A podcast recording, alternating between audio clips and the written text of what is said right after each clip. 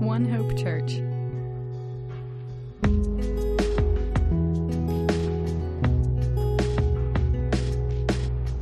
Heavenly Father, we thank you for this day that you have made and that you have given to us. And Lord, in many ways, it's a solemn day, um, a hard day for many people in our world. And so we just ask, dear God, that you would comfort um, the hearts um, those who are hurting today. We are reminded today, Lord, that our world um, is angry and it is broken and it is hurting. Lord, we are also reminded today that there is great joy to be found in you and your Son Jesus. We see the events at Pentecost and the result of that this morning. As we look into your word, we pray that you would instruct us and give us just a great sense of purpose um, as a community, as a church family, and as individuals. And Lord, that you would help us um, to be able to be both reverent and joyful at the same time, and where it seems like a, a difficult um, task, Lord. But we ask that you would help us today, that you would lead us and guide us and instruct us by the power of your Holy Spirit. We ask it, Jesus, in your precious name. Amen. As I said, uh, you know, 9 11, if um, you're in kindergarten or above, you probably remember exactly where you were when you first heard the news or saw on the television, you know, what was, you know, happening. Um, I remember I was doing some Bible study um, in a coffee shop, you know, right downtown on College Avenue, um, and there was a little TV in there, and um, on that TV watched the first, you know, tower come down, and then the coffee shop closed, and um, you know, some of that day is very vivid. Some of that day is a, a blur. Um, you know, of course, we, we remember um, if you saw it with your with your eyes, even on the on the television. Um, you remember those towers coming down. You remember the uncertainty um, and the despair of the day. Um, that night, I, you know, this is before Claire and I got married, but we were dating, and um, remember we were taking a walk, you know, and just constantly the, the, the noise of aircraft, you know, flying overhead was just a was just constant, and it seemed like that just continued on and on and on. And so that day, um, you know, again had many you know repercussions. There were 2,996 people uh, that died, you know, on that day, um, whether in an airplane or in one of the towers or at the Pentagon. Um, and then the effects of that began to be immediately, immediately felt by families in other parts of the world.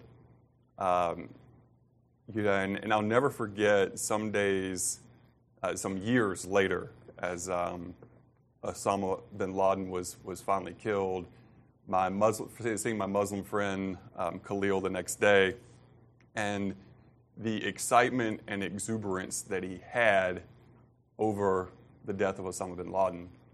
And um, I was a little bit shocked by it. And we were talking, and he said he was, but he said, you know, I'm so happy because this man had caused the, the death of so many Muslims around the world um, through, you know, the repercussions that came from that, that event. And so I, I feel a need to remind us this morning that, um, you know, a story like that has more than one voice. It has more than one uh, perspective. There's more than one picture to it. Um, you know, and so in some ways, while as an American, if you're an American, you may feel that in a certain way, uh, you also need to, for a, for a moment, take off those glasses and put on the, the glasses of a, um, an Afghan family or an Iraqi family um, that felt the repercussions of, of those events. Um, and it's, it's, I think if we're going to be true to our calling as followers of Jesus that that is, that, that is a necessity. You know, it's a necessity to put ourselves in the shoes of other people and to, to try to understand. Not that we can always fully understand, but to try to understand the perspective um, of other people and um, how they see um, you know, certain you know, events and you know, depending on your social location, you know, where you were born and your ethnicity and all these different things, you know, the same event can mean very different things to, to different people. Um, and so we need to, to have some humility um, about ourselves as we, we think about those things. Um, and even today, I mean, these effects are still being felt. You know, over a thousand other people have already died from just the breathing in the debris, you know, of that day. And, and probably within five years, there'll be more deaths from the repercussions, the health repercussions, than actually happened, you know, on that day. Um, and so it's something that's still being, you know, felt and being uh, dealt with. So we have, you know, again, this, this great juxtaposition this morning as we think about 2,996 people who lost their lives on that day, 9 11, 15 years ago, and we think about the approximately 3,000 people who were added to the church on the day of Pentecost in Acts chapter 2. And this morning we're in Acts chapter 2, verses um, 42 through 47 is uh, what we'll be studying this morning, but I just want to read verse, beginning of verse 39, just to have a little bit more of the context. But just as a reminder, um, you know, on this day, the, the first, you know, 120 or so followers or 120 followers of Jesus are together. Um, it's the day of Pentecost, so there's people from many different nations in Jerusalem. And God comes upon them in power um, the Holy Spirit comes upon them, and they begin speaking in these other languages that they, you know, did not learn. Uh, but God gave them this unique ability um, to speak these languages, and so they're speaking to people um, from all over the place. And these people are, are, amazed because they're hearing the word of God in their language. There's others that are there and saying, This is nonsense. These people are just drunk. And Peter gets up and says, No, it's only nine o'clock in the morning. These men are not drunk. You know, this is what was prophesied by the prophet Joel. And he gives this message in, in Greek because that would be the, the common language that everybody there, you know, would understand. And he ends it in verse 39. It says, For the for the promise, and that's ultimately the promise of Jesus, the promise is for you and for your children and for all who are fall off, everyone whom the Lord our God calls to himself and with many other words, he bore witness and continued to exhort them, saying, Save yourselves from this crooked generation. And those who received his word were baptized. And there were added that that day about 3,000 souls. Um, and so that's just a powerful, you know, amazing scene. We really call this, even though there were followers of Jesus before this time, we really refer to this as the birth of the church, the, the beginning of, of the life of the church. And you'll notice in verse 41 that the first thing that they, those who received the word of God did, who you know, received the message that Peter gave about Jesus being you know, the Savior and King, um, you know, they were, they were baptized. That was, you know, they believed and they were baptized. And you'll see that as one of the themes of the book of Acts. That's just a common ref- refrain um, that baptism follows belief because belief is that inward profession, confession of the heart that, you know, I'm a sinner and I, I need to be forgiven and I need Jesus. And then baptism is that public profession of the same thing. Uh, we're planning to have a baptism um, two Sundays from now. Um, and all who believe in Jesus who are um, not, have not been baptized yet are invited to be baptized and to make that public profession of faith. And so, if you're interested in doing that, please talk to us. We're, we have this benefit of you know, walking, you know, 100, 150 feet back into the woods, and we have a nice river there. And that's where we do our baptisms. And it's a, a beautiful um, time of celebration uh, that we have together. But now let's read verses 42 through 47 of Acts chapter 2. And I'm going to read it from the ESV this morning. Um, and it says, And they devoted themselves to the apostles' teaching and the fellowship, to the breaking of bread and the prayers, and all came upon every soul, and many wonders and signs were being done through the apostles. And all who believed were together and had all things in common. And they were selling their possessions and belongings and distributing the proceeds to all as any had need. And day by day, attending the temple together and breaking bread in their homes, they received their food with glad and generous hearts, praising God and having favor with all the people. And the Lord added to their number day by day those who were being saved. That's awesome. Very, very powerful, powerful phrase, um, passage here, paragraph. And it's this summary, and it kind of it ends kind of this first section. There's there's ultimately seven little summaries that um, Luke gives throughout the, the, book of Acts, and they're all really good news, um, good reports of, of what has happened. And this one ends, um, and the Lord added to their number day by day those who were being saved. And that's what we'll end with this morning. But I think that's just important to keep in our minds and our frames, in our framework as we go throughout the whole book of Acts, that Acts is a really, really positive book. Yeah, there's some bad things that happen. There's some difficult things that happen in the book of Acts, but as a whole, it is an extremely positive, positive book. And, and Luke has seven times where he'll kind of end a little section and give a summary. And even if there's something really bad that happened in, in that section of the book, it's going to end with a, a positive report overall that the, God is moving and, and working and that there's reason to be joyful. And so we see that these first followers of Jesus, so now you have about 3,120 followers of Jesus here in, in, Jerusalem. And, you know, there's probably more than that. Um, you know, we don't think that every follower of Jesus was there, you know, at Pentecost with the 120. And there, certainly there were others who had made, uh, you know, who had believed in Jesus um, that are in other places.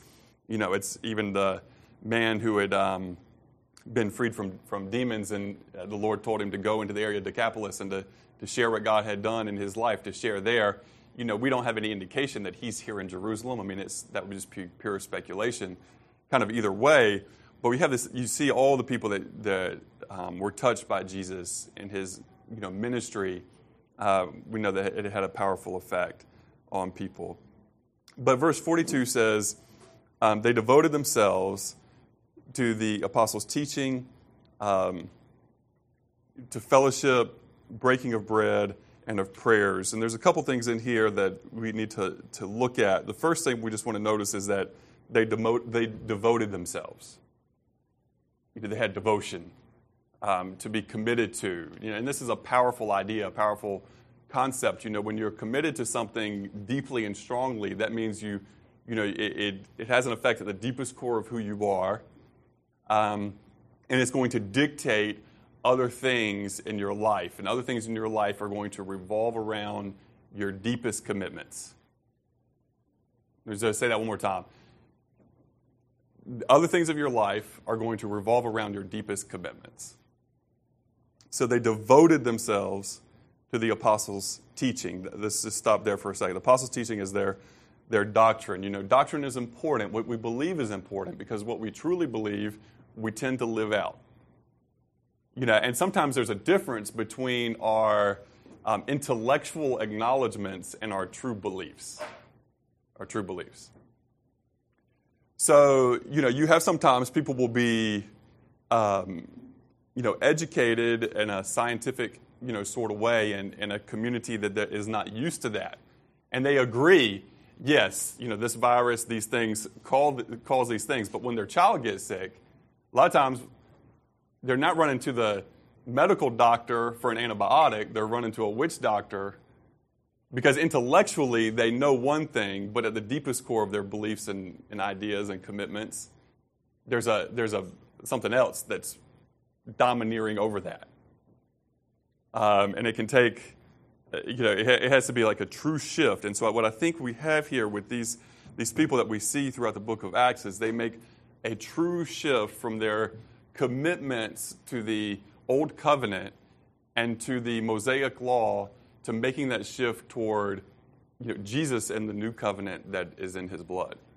Um, and while they make that full shift, shift, what we'll see throughout the books of Acts is there's points and times where there's still somewhat of confusion, where they're still holding on to an old idea, hasn't been replaced yet by the, the way of Jesus. And so that's where we have to have a lot of grace, you know, in people's people's lives because while people oftentimes, you know, come to know Jesus in a, in a dramatic fashion, that doesn't mean that everything in life changes, you know, at that moment. Sometimes there has to be an, an unpacking, an unraveling, um, an unlearning before a new learning can come and to be about. You know, doctrine is important. What you believe is important. Um, and then we have, you know, the fellowship here um, and the breaking of, of bread. And really, those things um, in the Greek are uh, really connected. There actually in the Greek there isn't a there isn't the and. Um, it's just like fellowship, breaking of bread, and these things are connected with one another. And that makes sense because fellowship and you know eating meals throughout human history has been you know intricately linked. You you know you read through the Old Testament, you know when when something is going to you know a covenant is going to be made or, or there's going to be a, an agreement between people, I mean you almost always find food. You know, a lot of times even when you see about the sacrifices, there's a part of that sacrifice that's often misunder, like missed, is that part of that sacrifice is then the meal after the sacrifice. You know, they're not just like throwing the animal away and wasting it. You know, there's a there's a fellowship that comes, you know, through the, the eating of food.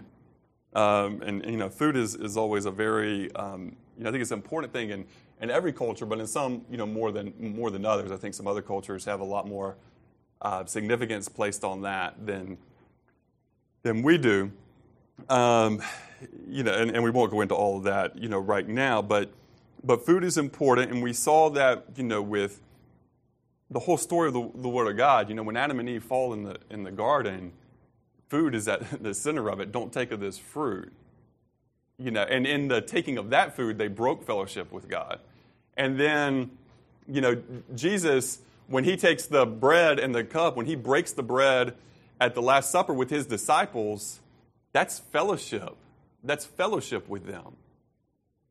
You know, when he's on the road to Emmaus and he breaks the bread and their eyes are open, you know, that's not a, you know, that's not just a coincidence it's like God, you know, Jesus is teaching here. And when, when Jesus gives the bread and the cup and says, Do this in remembrance of, of me, it's, it's understandable he does so with food.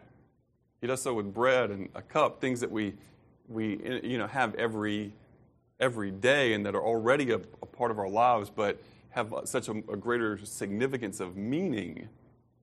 And so, this idea of, of fellowship um, the fellowship and the breaking of, you know, the breaking of bread being intimately linked together is, is really, you can't really uncouple these things or make them, you can't put a couple, you can't make it an and. It's, it's really together. Um, I think the NLT version, though it's, it's taking a little bit of liberty here, but the New Living Translation just um, calls, you know, it just has it in the text here as the Lord's Supper.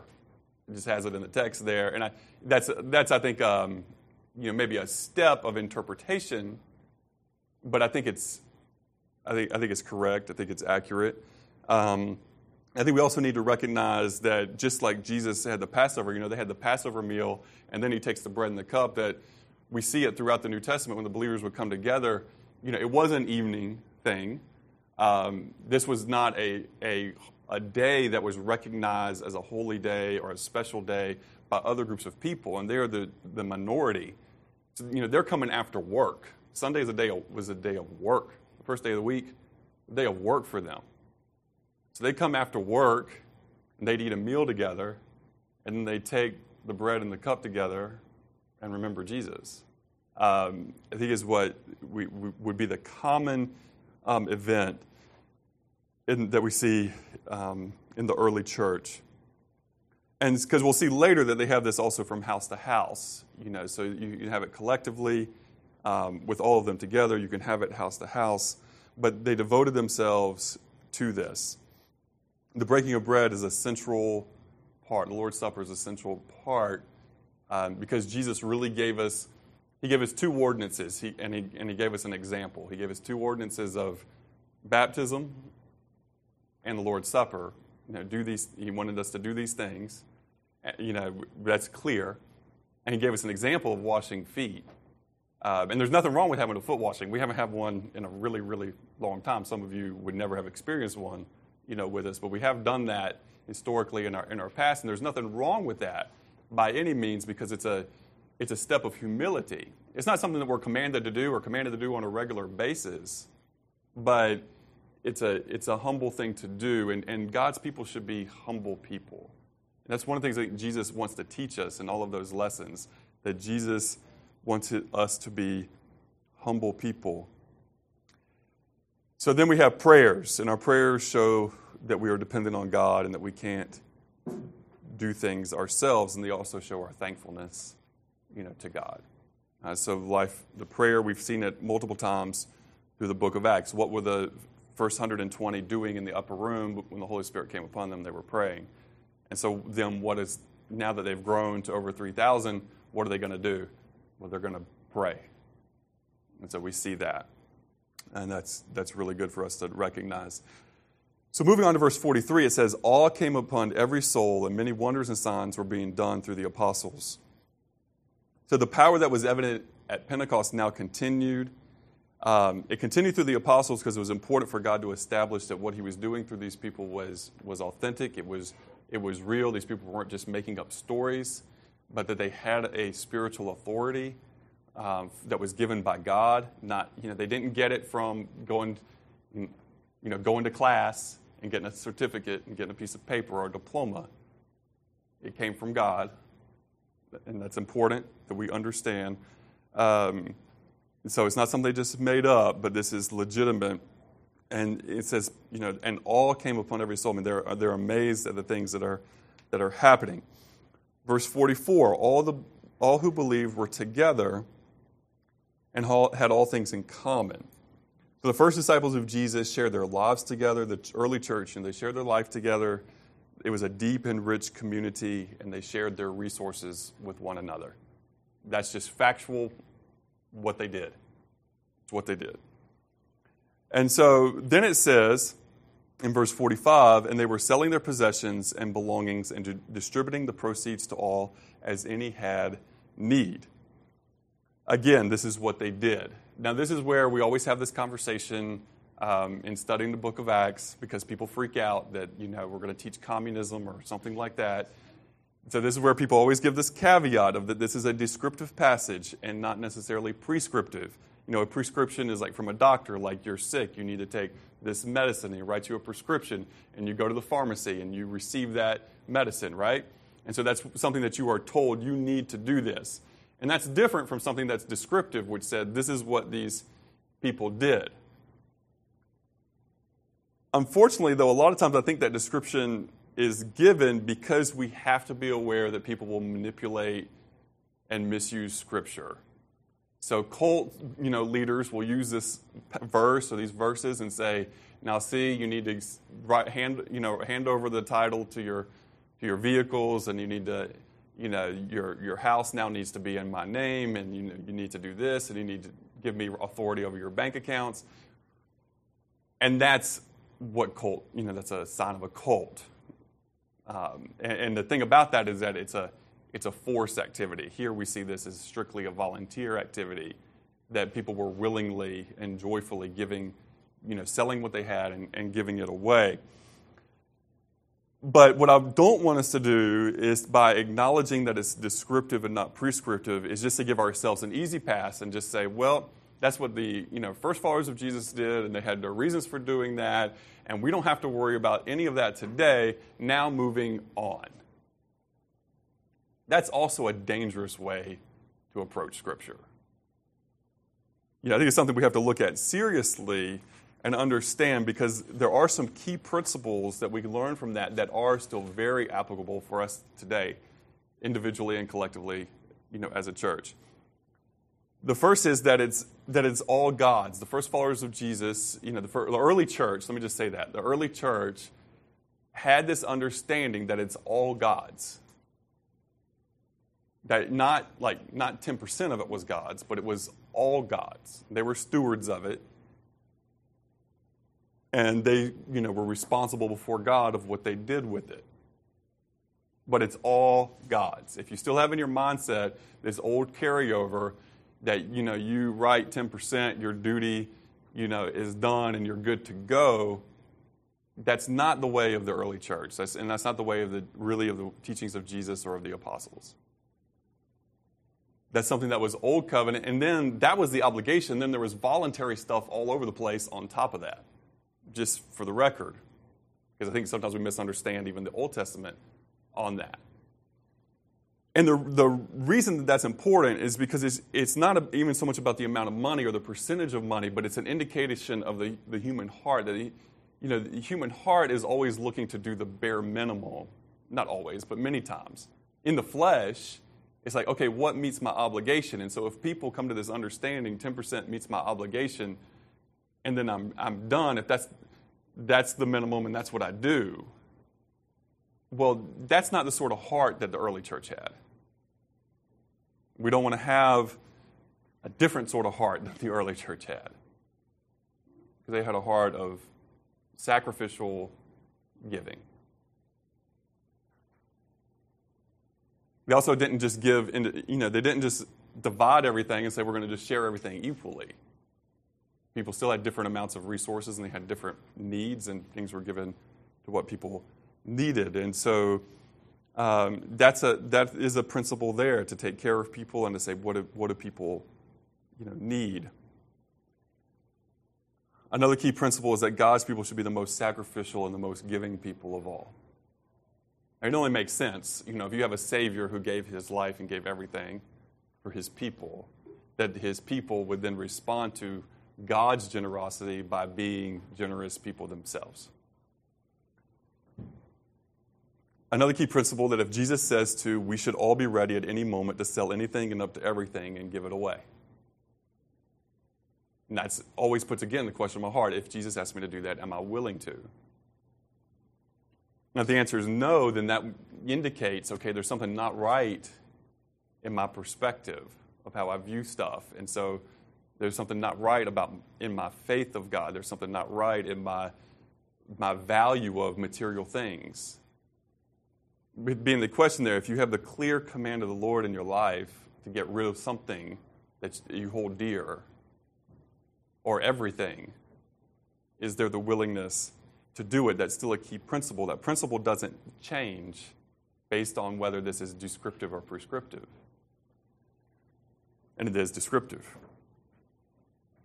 And it's also to be expected that at different moments in our lives, God will direct us towards a greater sacrifice that's where I don't think that life is static in terms of, you know, you write the same amount on every, every month for your whole life, or just, you know, the same percentage for your whole, you know, every moment, every week, month, year of your entire life. Because I, I, you know, I think we have to look at that and say, well, where's the faith in that? Where, I mean, where's the, the time or the moment where, where God is directing to, to do something more than that. Because if it's, a, if it's not a static relationship, but a dynamic relationship, then we should expect that at certain points, even on things of material things, that God is going to prick our hearts and say, you need to, you need to, to do something about X. And that's going to cost you. You know, and this goes, this is really, um, you know, this is an example. It's certainly not um, in any way a totality. We're just talking about material things. Life is much more than material things. But this is a part of the explicit vision of our church. And our, the explicit vision of our church is to say yes to Jesus at any cost. So that could be any material cost, that could be any cost of time, any, any cost of any other thing. Now we know that many of us are not there in our walk with the Lord yet to say yes to Jesus at any cost. Like we're at saying yes to Jesus at some cost. We're not all at the point of saying, you know, yes to Jesus all the time. We say yes to Jesus some of the time, right? You know, so we understand that our ideal and our vision, I mean, it's lofty. To say yes to Jesus at any cost, I mean, that is a lofty vision. That is a lofty ideal. That's way, way up there. And in a certain sense, uh, you know, we, we would be difficult to find anybody who attained that at all, all days of their life. You're really, really going to find that. You might find somebody who makes the ultimate sacrifice in terms of giving their life, but that was a one day decision usually. That happened in a moment. But if you live 70, 80 years, to say that you said yes to Jesus at any cost and that was the mode of operation of your, of your whole life would be pretty, a pretty incredible claim. pretty bold. That's our, that's our ideal individually and collectively. That's the vision, that's what we're striving for. And it needs to be way out there in order for, you know, a, a way high sort of thing in order to be something that calls us and motivates us, you know, in, in how we, that it's going to change how we live our lives.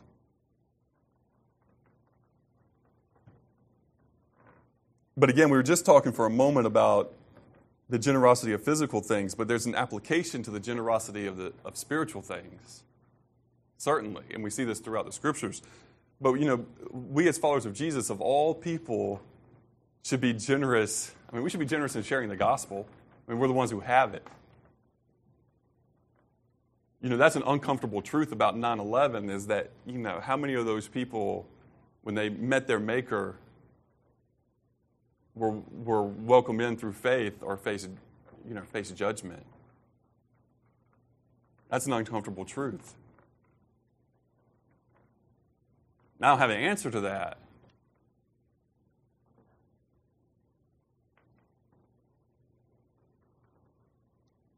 But I would hope that in, in light of that day, just as one of many reminders, as death abounds in our world every day, that we would be reminded of the importance of sharing the gospel. And one of the things that, that remembering that day does is, you know, that was sudden. Nobody went to work that day, or nobody got on that plane that day thinking, this is my last day. This is it. It came upon them suddenly. It came upon them suddenly. And it can come to any person suddenly. And so there is a sense of, of urgency, and a sense of urgency to be generous with the gospel. That's not something that we're putting off in our conversations with people and our, our relationships with people, but that we want them to know the joy of our generous Savior and to enter into his abounding grace, and that we also need to be abounding in grace and abounding in grace towards one another because we all need grace, every last one of us.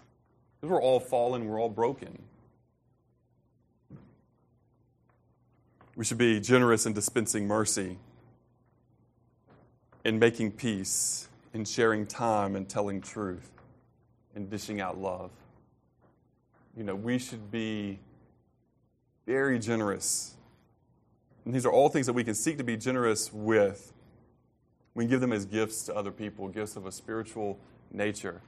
Now, I know at this point there sometimes comes, you know, objections of, you know, I don't have the gift of evangelism. I'm not an evangelist. You know, I, I you know, I'm, I'm not, you know, the, I don't have the gift of, of encouragement just to be somebody who, you know, generously gives encouragement to others throughout, throughout the day. You know, it's odd that we do that with spiritual things. I mean, yes, there are spiritual gifts, and yes, people are given a certain aptitude. But I think it's kind of, isn't it kind of odd that we would use those, not having a particular gift, as an excuse for not living out certain attitudes and, and practice? Because imagine this imagine your bank says, I'm sorry, we're foreclosing on your, on your home because you haven't paid your mortgage for the last six months. And your excuse is, well, you know, I've just never been really that gifted at administrative tasks. I've never been that gifted at administrative things. So, you know, I mean, come on. You know, I mean, it's just not my gift. Well, that's ridiculous. You know, I mean, in, I mean, life doesn't work that way. In, in other areas of life, it just doesn't work that way. But in the spiritual things, because there are people that are specifically gifted, and the Holy Spirit does give particular gifts, we can say, well, I, I, don't have the gift of generosity, I don't have the gift of giving, or I don't have the gift of encouragement, and use that as an excuse not to do it. And I, I think that that's really kind of backwards. Because there, there is a, you know, there's got to be some sort of baseline expectation on all of these things because the fruit of the Spirit is love, joy, peace, patience, self control, long suffering. You know, these things. The fruit of the Spirit is those things. So, if this fruit of the Spirit, if the Spirit of God is living in us, actively working, then we should see these things to at least some minimal amount, right?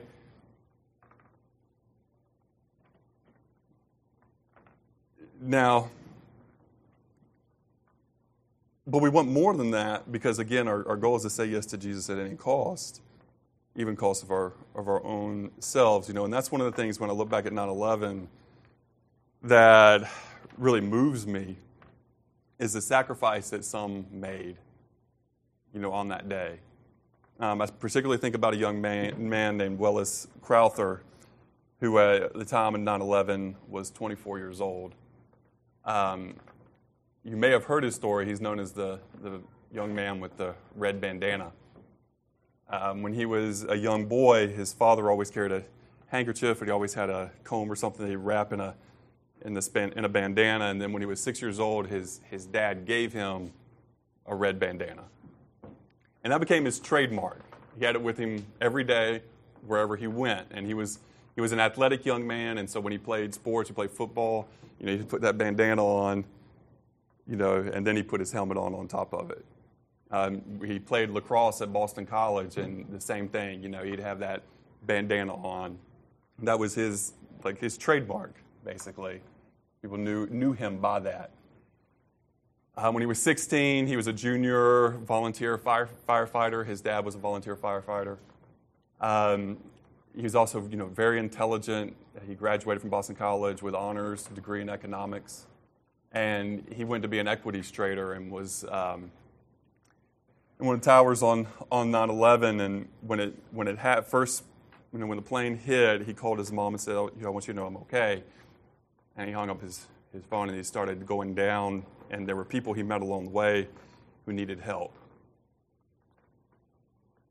And so he started to get those people out.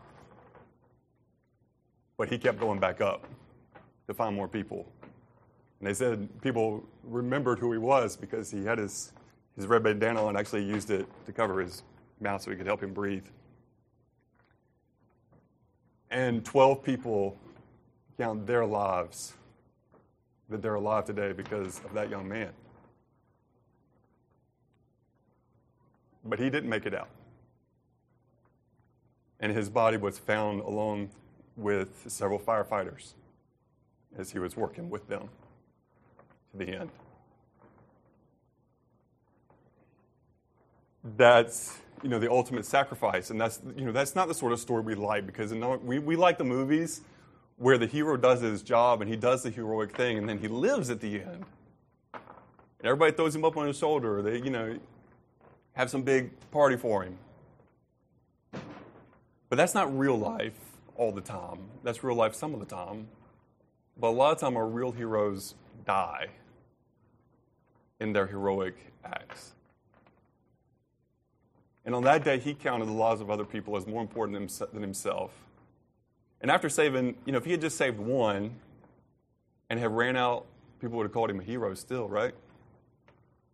He would have done more than his duty if he had saved one.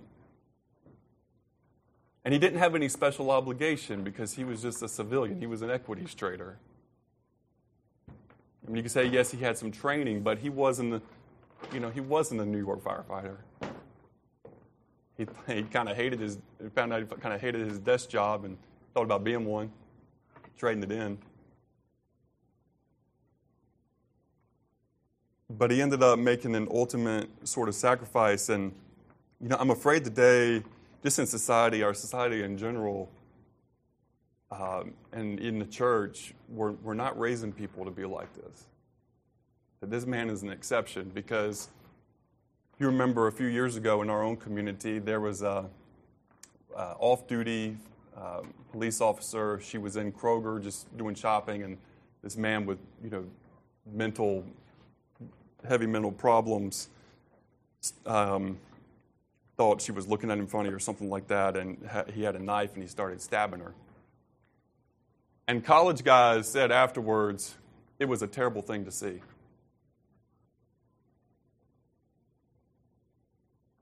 Terrible thing to see. You know, we have stories when somebody gets attacked on the subway by one person, and you have on each end of the subway huddled groups of men and women. terrified and doing nothing.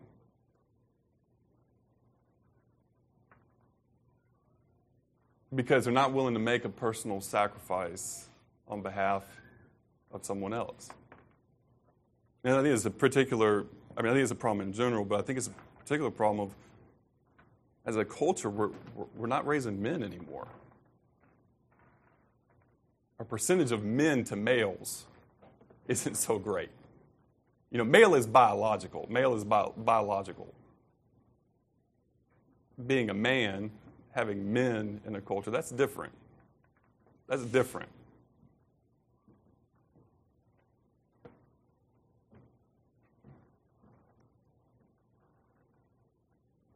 But what I would posit to those of us, especially those of us who are raising young boys, is basically what they see is what, is what you get. Does that make sense? What they see is what you get. It wasn't by accident that Welles Crowther was the, ended up being the man that he became. A man willing to give himself his life for others. He saw the example of his father. He saw the example of other men in the community. So some young men will see the example of their father and they're going to follow that, and that's a pretty strong, it's kind of hard to get past that one. But then times there would be men who see another man and say, well, I mean, just frankly, I'd rather be like that man. And we'll rise up. But there's always going to be some influence that helps and causes a, somebody to be firm in their convictions and to be willing to stand when others are not standing to willing to go the opposite direction when the crowd is fleeing. And it does bring us a question, I think, culturally, but also in the, in the church. In the church, I'm, what I'm afraid of is that we're not, we don't set a, a good enough example of sacrifice and commitment, and then we're kind of surprised when all these you know kids actually you know become adults and run off to college and don't care that much about Jesus.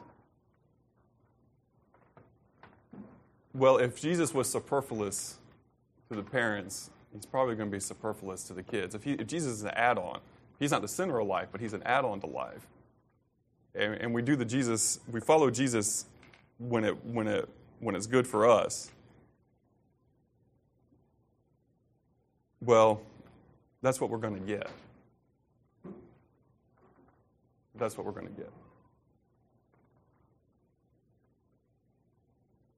But if we live it out and our children see us make sacrifices and see us follow Jesus fully and they see us being generous with our resources and with the sharing of the gospel and with grace and mercy and peace and time and truth and love, then I believe we'll get what they see. We'll get what they see. And I know there's some of you, especially some of you men who are here or will hear this message uh, through the podcast, that you know you're, you know you're, there's a there's a disconnect between who your father is and who you want to be, but you have that tremendous opportunity. Always talking to young men who are from situations like this about this tremendous opportunity to set a new course, to set a new standard, and to change things for generations to come in a family. That's a powerful, powerful opportunity. Because what happens at, at Pentecost with these people who became serious followers of Jesus, that that's going to have, that, had that has repercussions all the way to us today. That has repercussions all the way to us today. And their commitment and devotion and their sacrifice. So let's finish this up verses 46 and 47. Um, first part of 47. So, and day by day, attending the temple together and breaking their bread in homes, they received their food with gladness and simplicity of heart, praising God and having favor with all the people. Now, one question might be asked is why was the early church attending the temple every day? Like, didn't God start a new covenant? Wasn't that, you know, done with?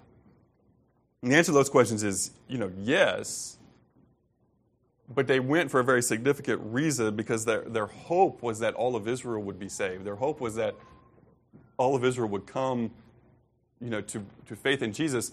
You know, the, the Apostle Paul goes as far as to say, you know, that if he could be damned in, that in exchange for his, all of his countrymen to be saved, that he would take that trade. He says in the book of Romans. That's intense. He's saying he would make the ultimate sacrifice if it meant the rest of his nation would come to faith in Jesus.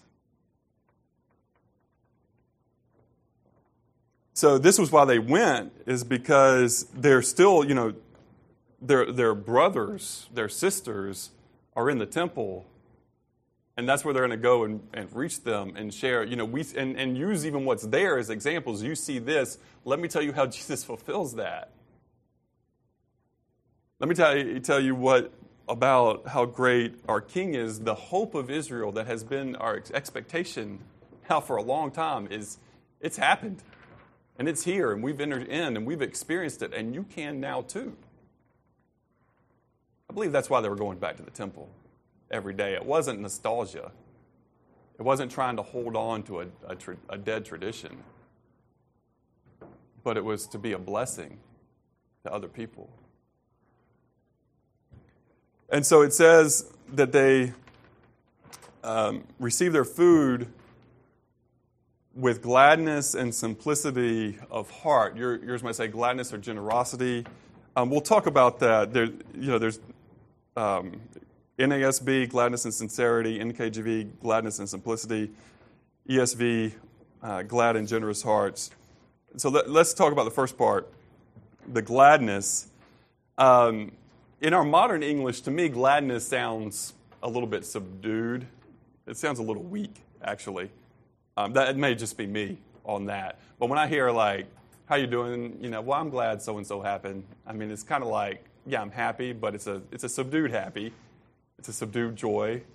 Um, it doesn't really, for me at least, it doesn't it doesn't really kick it. But in the Greek, um, the word actually means exaltation and it has to do with an utterance of sounds expressing great joy.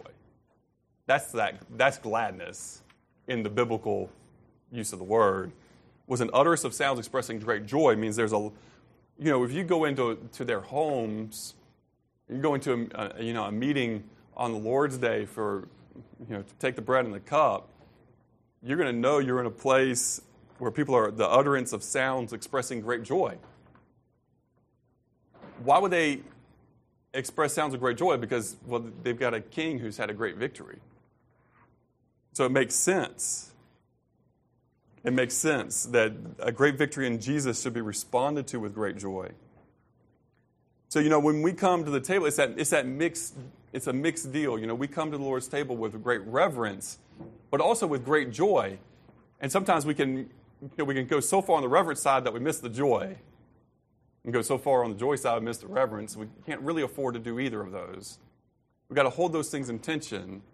We have great reverence and great joy because, yes, it was a great cost to our Savior that put him on the cross for us, but he had a great victory, and he had victory over sin, and the grave couldn't hold him. He had victory over death. So, how of we, of all people, could not have exaltation to our King the utterance of sounds expressing great joy. How could we not have that? We have a triumphant king. In the second part, um, it just comes from a difficulty of translating the word aphalot, which literally means smooth or plain. It's used metaphorically um, for simple, sincere, or humble. Uh, and so if we go back to the root of the word, I think it, it's better to take it in, in suppose of generosity. I think generosity has already been plenty covered earlier in the text. But with a, a simplicity, which denotes the opposite of complexity, and it denotes some, some unity, I believe. And not that we would agree on every minutia of every point, but on Jesus being Savior and King and our purpose our purpose as individuals, our purpose as a church, there should be no, no doubt that we would all be committed to living obedient and purposeful lives under the authority of King Jesus. To that, there should be no question mark. There should be no question about that. That that's our purpose. And it says they had favor with all the people. So, with gladness and simplicity or sincerity of heart, they praise God, having favor with all the people. Now, this favor will be temporary, as we'll see as we go through the book of Acts. Don't take, don't expect that you know always the church should have the you know the favored position or be viewed at favorably by society. That's not the way it was uh, for the majority of the early church. This is a, at the very beginning, we have an initial time of, of peace and prosperity. Um, but things are going to get rough here for a point. But what we see in the book of Acts is that the, though the circumstances change, the joy does not. And so their joy is bigger than their circumstances. Whether the circumstances are good or bad, you're going to see a consistent joy stay throughout.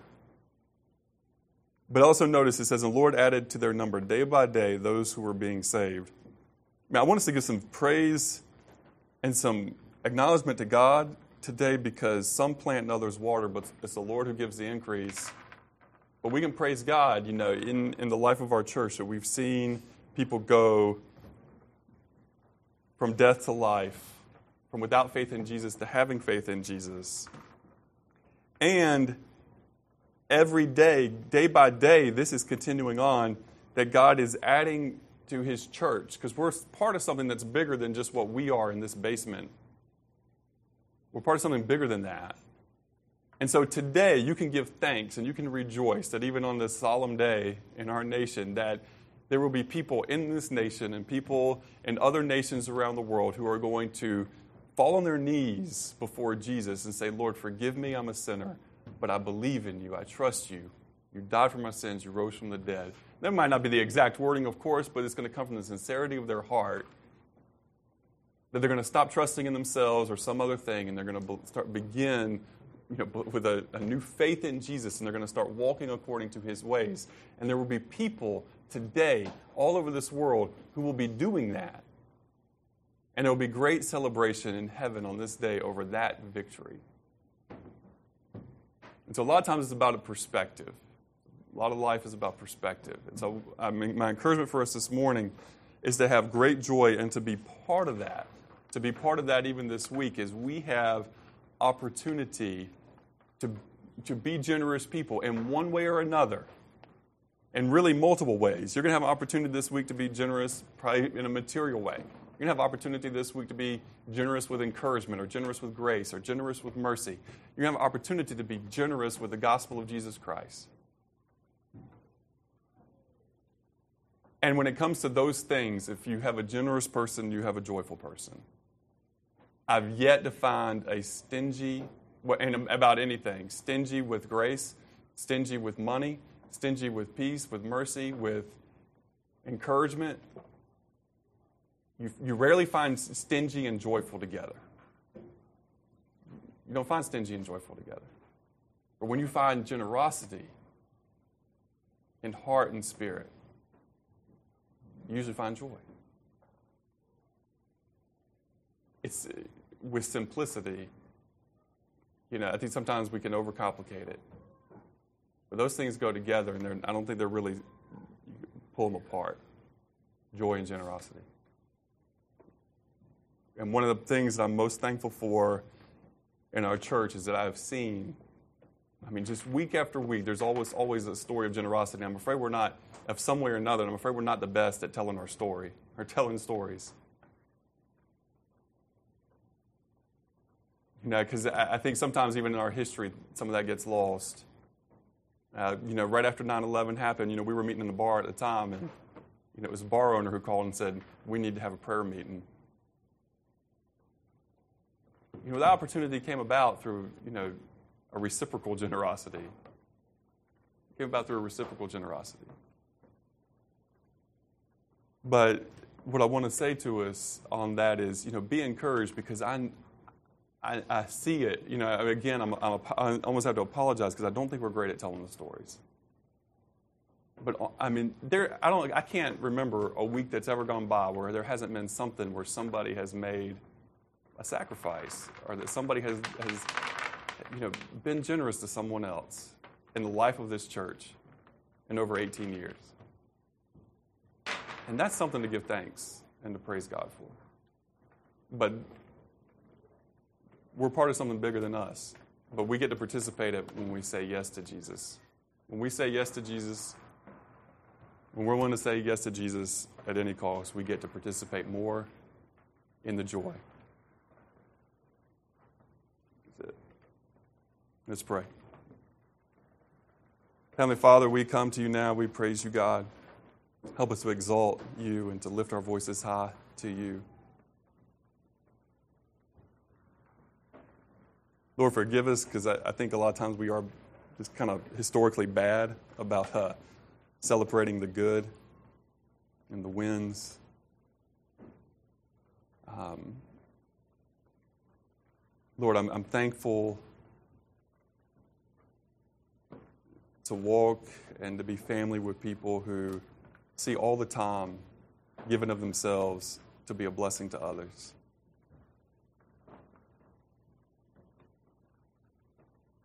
Lord, no, we're not always generous. We confess that to you, Lord. You know, sometimes we're individually and collectively stingy with different things, but Lord, we thank you that you don't give up on us. We thank you that you're always seeking our best.